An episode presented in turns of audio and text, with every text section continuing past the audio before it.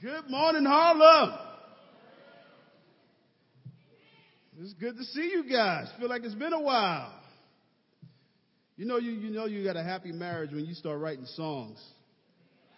I can't remember Dylan writing any songs before he got married to Diamond, so sister, you keep inspiring that brother to do some spiritual things. I missed you guys. I just got back from Charleston, South Carolina, family reunion of over 700 family members. And let me tell you something. I needed some Jesus after all that time around family. So it was good to be back. We just got back from that, and then Zalika had their family reunion yesterday. So I'll be driving back to Pennsylvania after I preach this message to finish up a weekend with the Proctor family. Uh, but I tell you, when you're around your earthly family, you're grateful to be a part of a spiritual family. And I'm not saying, I'm not saying that my earthly family is, you know, jacked up, even though there's a few of us who are. And I throw myself in there. But I tell you, it just makes you appreciate being a part of a spiritual family. And, and I'm going to talk about that today because I think part of what makes me grateful for the spiritual family that we're a part of is what we're going to be talking about today. Now, today, we are going to conclude our Love One Another series with, uh, with that very one another command that I'm going to talk about in just a few minutes. But let's go to God in prayer. Let's pray. Our Heavenly Father God, we want to thank you so much for preparing us for the spiritual war. Uh, we thank you for uh, being a God of second chances, like our brother Clive had reminded us today with the communion message, God. We also want to thank you for all that you're doing in our lives and in the church. And God, we ask that you will continue to move the hearts of the leaders of our country and abroad to help us uh, to have peace with one another. Father, to, to learn how to live in a society with one another, God. I pray that you will help uh, those who govern us, those who lead us, uh, both locally and uh, in our governments, God, to help us, steer us to uh, peaceful and, and loving uh, communities, God. Uh, Father, we also pray that we in the church can mirror what we want to see happen in the government and our societies around us. Because we know that you left us here for a reason and for a purpose, and that's to show the rest of the world that loving one another is possible. Let my words be yours. In Christ Jesus' name we pray. Amen. I heard Robert Brace did a great job last week. I thought you guys would be encouraged to hear from our brother Brace. Uh, you know, the topic we're going to talk about today as we wrap up our Love One Another series is something I believe that is one of those more important and weightier matters that Jesus had talked about in Matthew 23. And, you know, as I traveled through uh, and spent time with my family and and Zalika's family, and you know, you, you just kind of, as you have all these conversations, you realize that, you know, there's there are people who even though you're a part of a family, you don't always feel like you're a part of a family. Have you ever felt that? Like, man, you can be in a room full of people and still feel invisible, still feel alone. And as I spoke to people, I found out why some of our family, even though we were 700 people, how could you still not feel a part of the family? And it's because some people do not feel accepted by the family. And when you don't feel accepted, how can you feel loved? Right? How can you feel loved? So let's face it. You don't feel loved because you don't feel accepted. And one of the escapable truths about parenting is that if a child does not feel accepted by their parents, they don't feel loved by their parents. And I think in every parenting class, that message needs to be echoed. It needs to be repeated. It needs to be reminded that we accept our children. You know, my kids are not like me. We have, they have little, you know, like Noah can be like my, he's like my little mini me. But our personalities are totally different. My daughter and I, we have some similarities, but there are differences. You know, my daughter, her fashion sense is totally different than mine and my wife's. And but we accept our children. They've had some crazy hairstyles. Noah has a mohawk. I never had a mohawk. And I tried to convince him otherwise, but Dad, I like that hairstyle. Now, what will make him feel loved? If I forced my baldy on my son, or if I just accepted his choice? What do you think would make him feel loved? You want to wear that mohawk? You go ahead and wear that mohawk. It doesn't, it's not a big deal.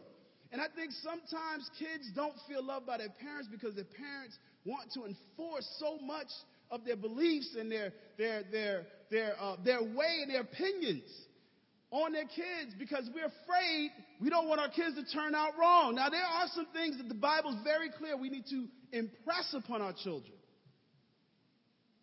But are they disputable matters? And we'll talk about that in just a minute. But what's really important is that our kids feel loved by us. And the path to love is acceptance. Is acceptance. You know, one of the great things about our church is its diversity. I love talking about how diverse our church is. But we're not the only diverse church. You know, we're proud of being one of the only groups who was focused on discipleship and, and discipling relationships. Well, guess what? We're not the only church that speaks about discipleship anymore. In fact, there, there are denominations that are now repenting of, of not talking about discipleship. And they're holding entire conferences trying to get people back to what Jesus called discipleship. Now, Jesus says that what will set his church apart from the rest of the religious world is their love for one another. Their love for one another. And acceptance is a big part of that. Acceptance is a big part of that. Now, if you truly love, if we truly love one another, then we have to learn to accept one another. Does that make sense? In Romans chapter 15, verse 7, turn in your Bibles there. Or it's right there behind me. Accept one another then, just as Christ accepted you, in order to bring praise to God. See, here Paul is talking to the Roman church. He's saying to accept one another. He doesn't give a whole lot of qualifiers here, right? He doesn't say unless or after they. No, he says accept one another. Then he gives the purpose behind it, just as Christ accepted you. And then he says the ultimate goal is to do what? Bring praise to God. So let's talk about this.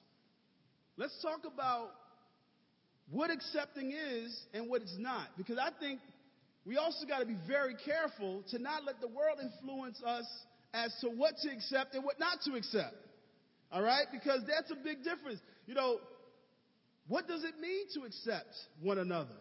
Well, I'm glad you asked. Yeah, I believe that the Roman church was the perfect group for this experiment of accepting one another. It was a mixed group of Jews and Gentiles. So you had those who were called God's people from the beginning. They, they, they, they were given the, uh, the, the covenant, the old covenant. They were given the Ten Commandments. They were set apart for God's purpose. And then you had everybody else. But here's the thing don't think for a second that God didn't intend for everybody else to be a part of his family. That was God's plan from day one. He just chose the Jews to be his example, to be the model of what he wanted everyone. He could have used anyone. He could have used a totally different group, but he chose by his grace the Jewish community. So, but we were always a part of God's plan. Now, it was difficult for these two groups to accept each other. I mean, think about it. This was a mixed up group. Some were slaves, some were free. Some were rich, some were poor. Some were strong believers, and there were some who were still weak in their faith. So it was difficult for them to accept one another. Now, we're talking about hundreds of years of segregation here. Because the Jews did not associate with the Gentiles. And then all of a sudden, this guy named Jesus comes and he brings this message. He dies on a cross. This group emerges and they're now saying, guess what? God wants all nations to receive salvation. He wants all nations.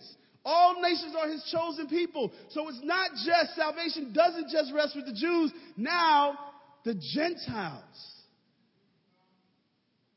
have been included in, in, in inheritance that was once set apart for the Jews. Imagine being separated from a group for hundreds of years and then all of a sudden in one fell swoop, boom, you're thrown in a room together. And not only that, but you're having communion in your homes together. Imagine what those first communion service, that first church service must have looked like. Must have felt like. Bro, can you uh, pass the bread? Uh, okay. You know, the rich people were the ones who were housing, so you they, they were used to house, you know, they were used to hosting other wealthy people. And now you got these ragtag poor people coming in your house. And you're like, man, okay, uh, make sure you put all those expensive vases and put that expensive, that, that Egyptian perfume, hide that. I mean, isn't that the temptation? People you don't trust, you don't know, they come over your house and all of a sudden they're your brother and sister in Christ.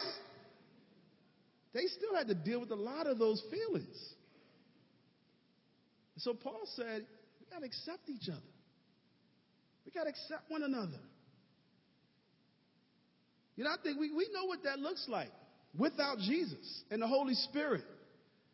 Just look back at the civil rights movement. Brown versus Board of Ed, the Jim Crow laws, when all those things were finally ended and all these people were thrown together, it was not a smooth transition. It's no different with the church. In fact, you read, they were still dealing with issues. The Hebraic Jews and the Grecian widows, I mean, they were they were going through why were they treated better than us? And they were you know the, the, some were overlooked and and i don't think it was intentional. I just think everybody was taking care of their people. And the disciples had to step in there and say hey guys this isn't good. This is not good. This has got to change. 1 corinthians 11 he's talking about the issue of communion. You had the wealthy, the, the wealthy Christians partying, getting drunk on the communion food and, and, and the love feast. And then you had the poor Christians who were on the outside who didn't get to, to participate in the love feast. So they had to deal with those issues. And let's not be naive and think that these same issues don't exist today.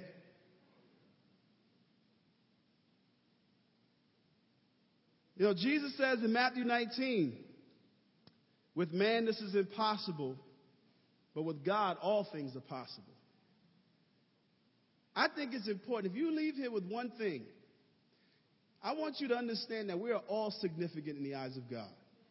We are all invaluable in the eye, regardless of how you may feel about yourself and your place in life. You are valued by God.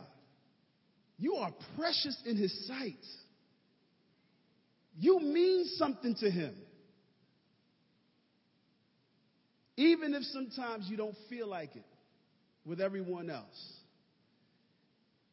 You know, Christ wants us all to feel like we belong. A great picture of this we know is in Acts chapter 2, verse 43. We know this backwards and forwards.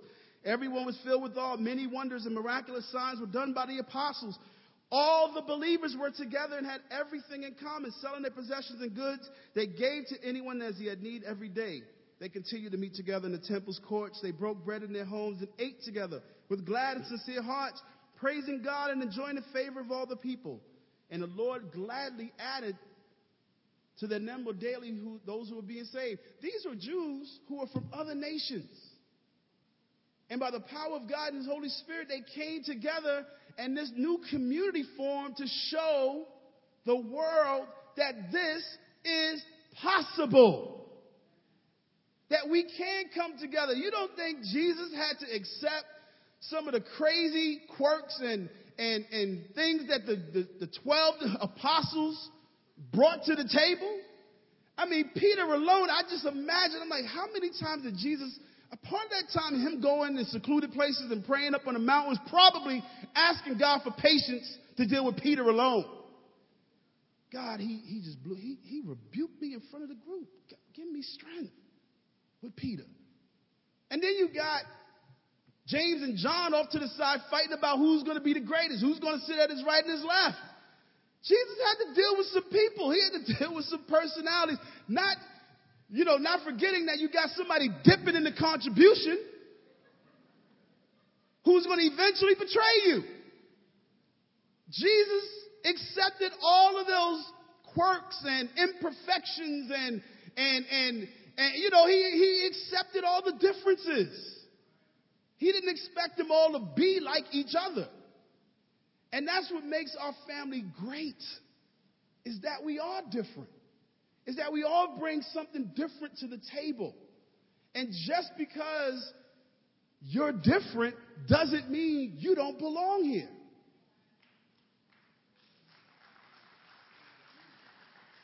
So, what does it mean to accept one another?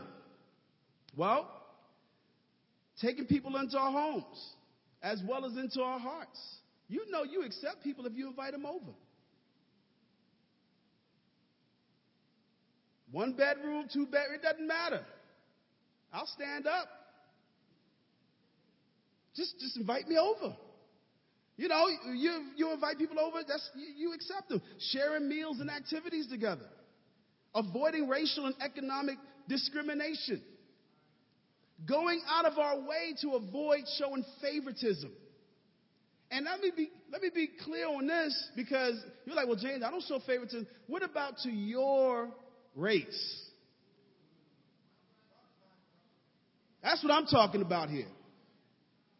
I'm not talking about you only open the door for the sisters or the young sister or the older sister. I'm talking about who do you associate with? Who do you fellowship? Now, naturally, we go to the people that are just like us. But if we're disciples in Christ and we're loving one another and we're accepting one another, how about watching some of the World Cup with your Latin brothers and sisters? How about having, having some of the brothers over to have some of that good Spanish cooking that I know y'all be sharing with each other? I like Spanish rice and beans. I like, I, you know, I love all types of ethnic foods. There's not much I don't eat. So don't use that as an excuse with me. Well, James, you might not like this. Try me.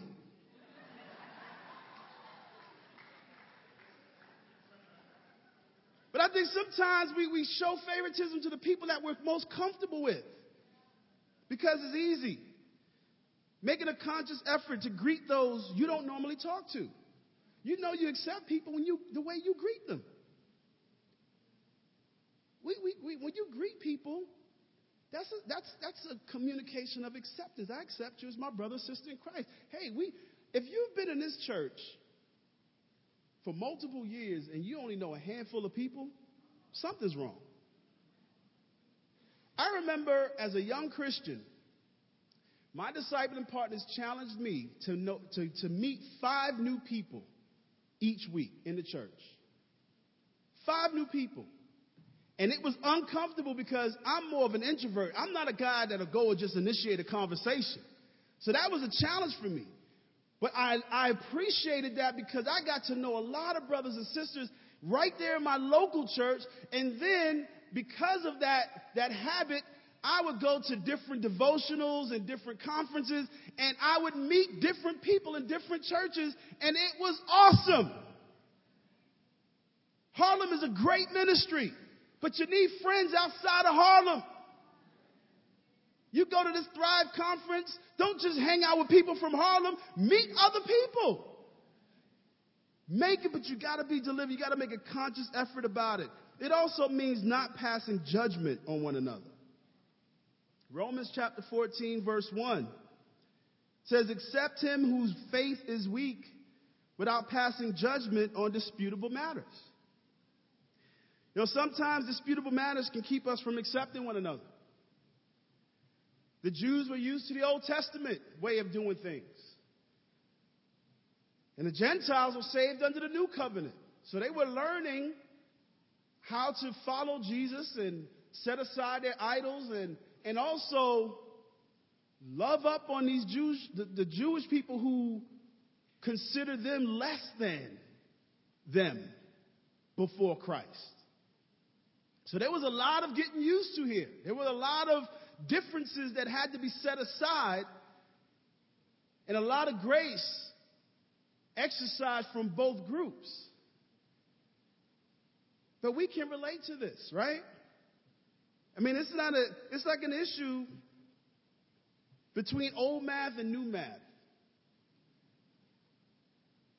Yeah, those are disputable matters. My kids bring home their homework, and as dad, I try to be good and try to help them with their math. Now, math was not my strong suit to begin with.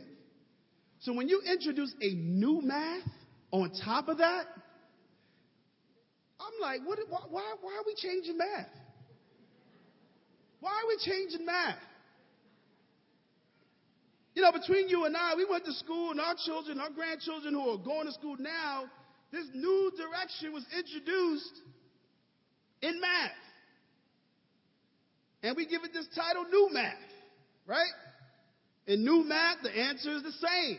But the method to get to the answer has changed. I like saying 2 plus 2 is 4.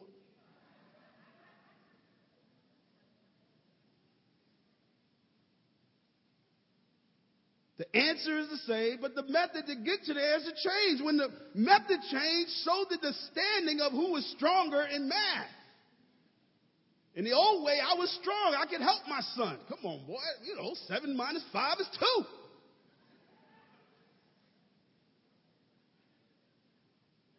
Six times six is 36. I mean, come on, multiplication table.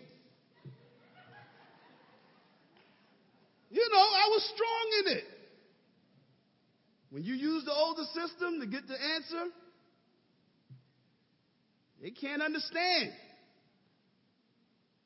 Our children, they needed a new system to get the same answer. We find it more complicated and harder for us to do, and we're used to the old ways, and we find it difficult to accept this new method, this new way of doing things.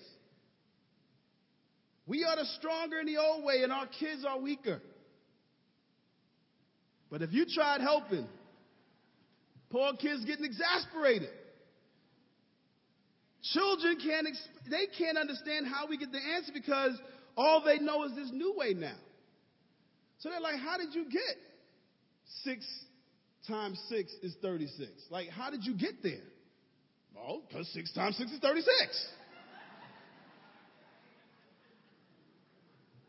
That's how I got there.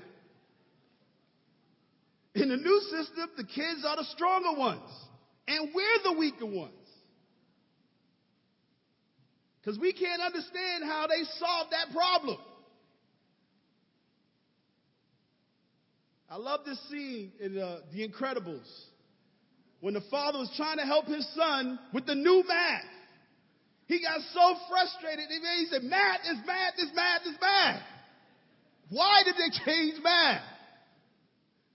The bottom line, though, is that we both solve the problem. We just do it in different ways. But we arrive at the same answer. I prefer the old math. My kids are learning the new math. Neither one of us is right or wrong. You, you tell me which you prefer.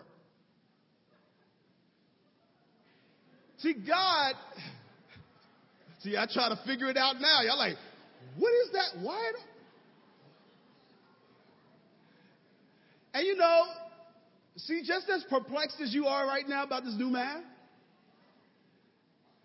we got some Christians who have, we got some new Christians who are like, well, why are we doing it that way?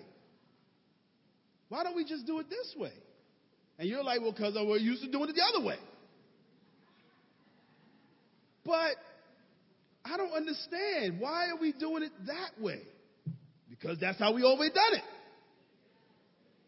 And so we gotta have, we gotta, acceptance is the bridge that brings the old and the new together. And we just have to accept, you know, Raul's gonna do things his way. Desmond's gonna do things his way. As long as it comes to the same resolution, the same answer, does it really matter how we got there? That's acceptance. Is that, look, we're going for the same goal, which is to love one another. Which is to, to, to bring people to God, to help build people up. So if you decide that, you know, you want to walk over and you want to sit down with the person and have a book, a, a, a page Bible, and, and you, you want to open it up and flip through the pages and, and, and have your, your, your disciple time with them and study the Bible, then amen. Some people look at that as the old way because they would rather turn on their Bible and punch in the verse. Does it matter? Does it make him more spiritual because he's using a Bible with pages than the one that's using the one without? What do you think God is focused on? That person receiving salvation. You know, sometimes these things can make us insecure. Because you're like, well, I don't have a, you know, I'm not doing it that way. I'm not going to be accepted. And then some of you feel like, well, I'm still, I'm doing it the old way. The younger guys aren't going to accept me. And so we gotta, we gotta accept each other the way, our, our differences. Now, here's the thing. That's just one disputable matter. Some of us love the new math. Some of us prefer the old math, right? But there are disputable matters in the Bible, or, or there are disputable matters, and there's some indisputable matters, right? What are some disputable matters? Drinking alcohol. Some people are dead set against it. They feel like some Christians should not drink alcohol whatsoever at all. That's a disputable matter. Believe it or not, that's a disputable matter. Now, drunkenness is a sin. But it doesn't say, now, I think it comes down to, again, if the person is weak and they can't handle it, then as loving brothers and sisters in Christ, what should we do? Make them accept? No. You got to take that in consideration. Gambling, playing lotto. Some of us play it every week.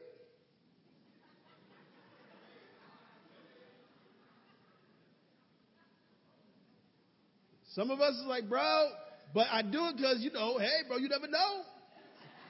I become a millionaire, I can buy us a building. Bro, I'm doing it for the Lord. Scratch it off for Jesus.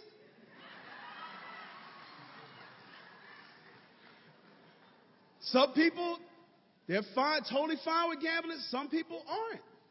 Right? It's a disputable matter. Movie choices.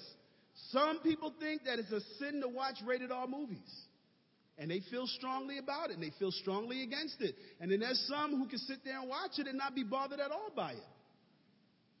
Disputable matter. Music choices. Some people think that hip hop is the devil's music. I heard that all my life growing up. Didn't stop me from listening to hip hop music. I can't count on my fingers how many times I heard devil worship in hip hop. I'm like, ain't nobody preaching devil, Satan. I'm like, why is it the devil's music? It was because my religious parents didn't like it.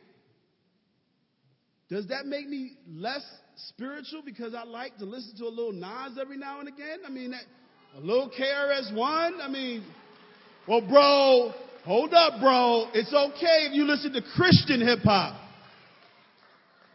All right, I like a little Lecrae every now and again, but, you know, I mean, you know, like KRS-One. I work out to hip hop music. Does that mean I'm not spiritual because I listen? I mean, so again, music choice is a disputable matter. Wealth, a disputable matter. Can you be a Christian and have expensive things? Can you be a Christian? Look at that. I was like, yep. Can you be a Christian and drive an expensive car? live in an expensive house. Now, you know who have issues with that? Poor people. Other wealthy Christians don't have a problem with you driving a Benz because they got their BMW parked right next to yours. Those of us who are driving our 2009s and our 1999s and we got some of us, you know, we feel a kind of way when we see somebody pull up in the parking lot all nice and easy and, you know, ain't no black smoke coming out the tailpipe. You might feel kind of way. You walk into somebody's apartment and say, wow, those are tiles. They're not, that's not linoleum? linoleum? We, get divided about tile and Oleum. I can't even pronounce the thing right. The military. Can you be a Christian and go to war? Disputable matter. Capital punishment. Do we believe in a death penalty? Again, a disputable matter. Some people are strong on certain things, and some people are, I don't know, it depends. Experimental research like stem cells and cloning, things like that. Some people, again, how could you be a Christian and, or why would you not? And this is big, and I didn't think this was as big, but it is big, and especially recent. Political party affiliations. I have actually heard some Christians say all Christians should be Democrats. And I've heard someone preach strongly that all Christians should be Republicans. Very divided. And some people are dead set on, on, on either one of the, of the two. And celebrating holidays. Celebrating holidays. Should Christians celebrate Easter? Should we celebrate, you know, Christmas? Should we celebrate Halloween? These are all disputable matters. All disputable matters. There's not one scripture that points directly to say, do not do this or do this. In fact, Paul goes off and says, look, if someone chooses one day more special than the other, so what? If he chooses to celebrate this new moon festival and you choose not to, he's not less spiritual than you because you choose not to. That's what he chooses to do. It's a disputable matter. These are just a few disputable matters that I came up with. You know, but these have the potential of dividing God's people when we're so strongly about these things. Now, look, if you have strong conviction on any of those disputable matters, guess what? We got to accept that. We have to respect each other's conviction. Just because I'm strong in one and you're not does not make me better than you or more spiritual than you. It just means that we have differing opinions. That's all that means. Now, Paul's attitude was this in Romans 14, verse 13. Paul says, let us stop passing judgment on one another. Instead, make up your, your mind not to put any stumbling blocks or obstacle in your brother's way. You know, Paul's attitude was accept your brother and your sister's convictions. We're not better than those who can handle what we can, and vice versa. And we should never ask anyone to violate their conscience. We need to be very careful of practicing our convictions around people who may struggle. If you're going to go to a movie with a brother and sister and you want to see this rated R movie and you know that they don't, don't make them feel uncomfortable by voting them out. Find something safe what, isn't, doesn't it matter more that you have a good time rather than somebody sitting through a two and three hour movie feeling uncomfortable? I mean, what matters more? That you host an event knowing uh, uh I'm inviting this one, I'm inviting this one, I'm inviting this one. We plan to have alcohol there, but this one doesn't. So, what would be best? For me to appease those who really don't care? Or for me to really take and consider my, my brother and sister that's coming that could struggle with this and send them spiraling out of control. It's not that serious. It's not that serious. We should never ask anyone to violate their conscience, even if it doesn't make any sense to us. You know, what I love about Paul is that he didn't get caught up in the who's right and who's wrong. It was all about love. It's all about love. That's the most important thing is that your brother and your sister feel accepted by you. That's it. Now, here's the thing Paul is calling us to accept one another, but he says, as Christ accepted us. So, how did Christ accept us? Now, think about that before you answer because you got to think about, well, how did Christ accept me, right? Now, when we come to Christ, he'll, he'll, he'll open his arms to us. He welcomes everyone that comes to him. I mean, you read through the Gospels, there were people who society had ruled out, people that society had ruled, uh, uh, you know, unfellowshipable, if there was such a word. And, they just did not fellowship with him. There's one guy they had chained up in the graveyard. There were, you know, women who, who they wouldn't even invite them into their homes, and these were the spiritual leaders at the time. And Jesus came in and turned everything on, upside on his head and fellowshipped people who everybody else was like, what? How could he be the Messiah and, and spend time with sinners? And so Jesus made people feel like rock stars. People fell at, sinners fell at his feet because he accepted them. But here's the thing he didn't approve of how everyone lived. There's a big difference. There's a big difference. I can accept you into my home, but I'm not going to approve of you smoking in my home. There's a big difference. Now, if you want to smoke, you can go outside and come back in. Simple as that. I'll accept you at the dinner table, but I'm not going to approve of you cursing at my dinner table. There's a big difference. And I think the world wants us to accept their disputable matters. And you can't accept me. If you don't expect, if you don't accept my disputable matter, then you don't accept me. You know, Jesus had a problem with that, and God had a big problem with that. Jesus accepted the world when they responded to the love of God through repentance. And you know, those, those matters that the world wants us to accept and that we used to accept, those are the matters that put Jesus on the cross. And we can't forget that.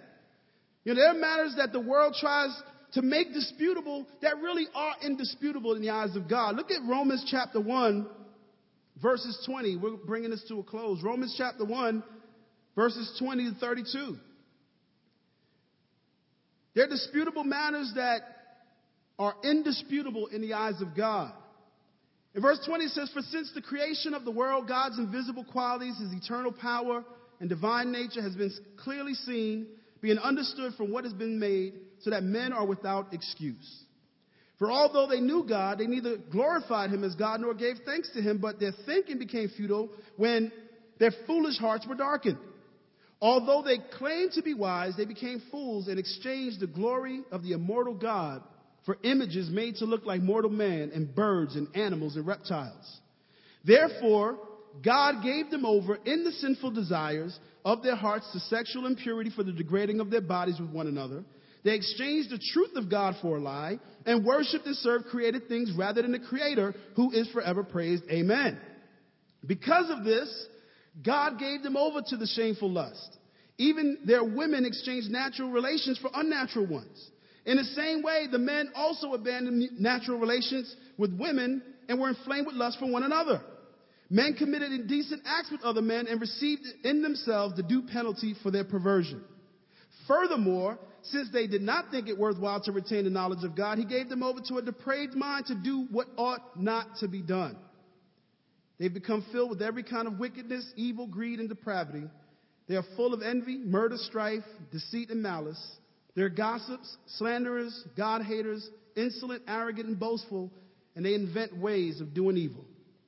They disobey their parents. They're senseless, faithless, heartless, ruthless. And although they know God's righteous decrees that though those who do such things deserve death, they not only continue to do these very things, but also approve of those who practice them. You know, God accepts anyone who comes to him and wants and desires a relationship with him. But there are certain behaviors that God does not approve of and will not approve of ever just to make us feel accepted. And we got to be very careful that as we're accepting people, we're not accepting just anything and everything. Because if, if, if God is to be praised, then we got to accept the things that God accepts. And just because it makes you feel more comfortable around people to accept their lifestyle doesn't mean that God approves of that. They're robbing themselves of true happiness by living outside of God's will for their life. So even though we accept people, like I have family members, you know, I'm standing, we're standing at the barbecue, we're standing there, and we're having a conversation, and they're smoking, and, you know, and nobody asked me if it bothered me, but, you know, they're my family. I accept them, but I don't approve of it. If they ask me if it bothered me, I'd say, yes, that does bother me. So there, there's accepting because we're loving, we're family, but then approving of certain behavior, we can't unless people will be given over to a depraved mind. And once that happens, not only will they continue to live that way, they're going to approve of others who live the same way. And when that happens, you have a society of people who approve of other people living outside of God's will. And now those who don't accept that become the enemy.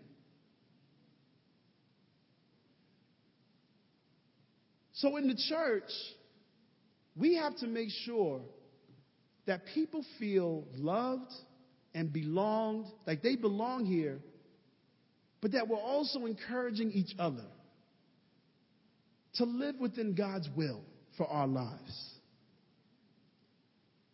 You know, when we repent and we give God our whole hearts and our whole minds, our lives change for the better.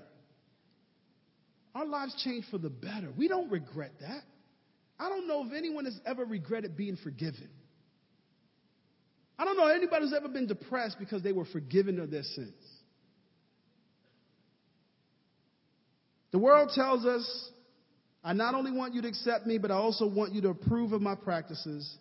You know, God makes it very clear what we're to accept and what we're not to accept. In James chapter 1, and we'll close here, in verse 21, 27, says, Religion that our God, that God our Father accepts as pure and faultless is this to look after orphans and widows in their distress and to keep oneself from being polluted by the world. Looking after one another, keeping ourselves from being polluted by the world. That's what God accepts. And we need to ask ourselves, am I living a lifestyle that God accepts?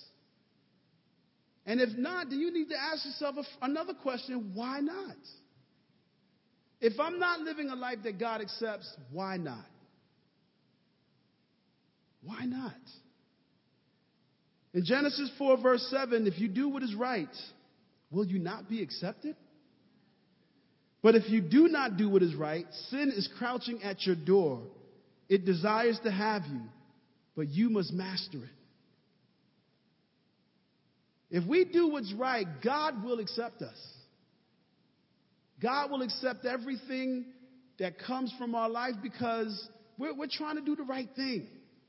But if we don't do the right thing, sin is waiting to snatch us into a life of depravity, into a life that will do exactly what God does not want us to do. And that's not what's going to bring God praise. God will accept us if we do what's right. And we have to reflect God's love with one another.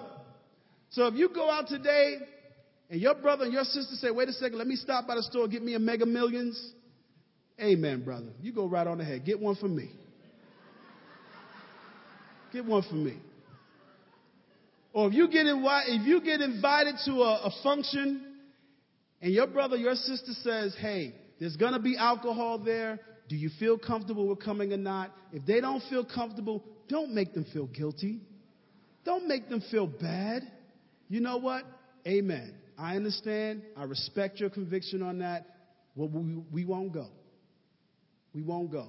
Or if you're hosting You know, I personally, I try to err on the side of caution.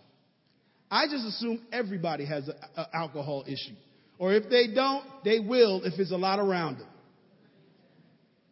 Because let's be honest, sometimes when you're having a good time, it's hard to keep count of how many of those Shirley Temples you had or, or whatever you want to call it, whatever your, your drink of choice is.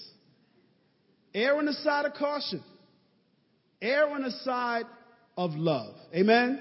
Amen. God be the glory.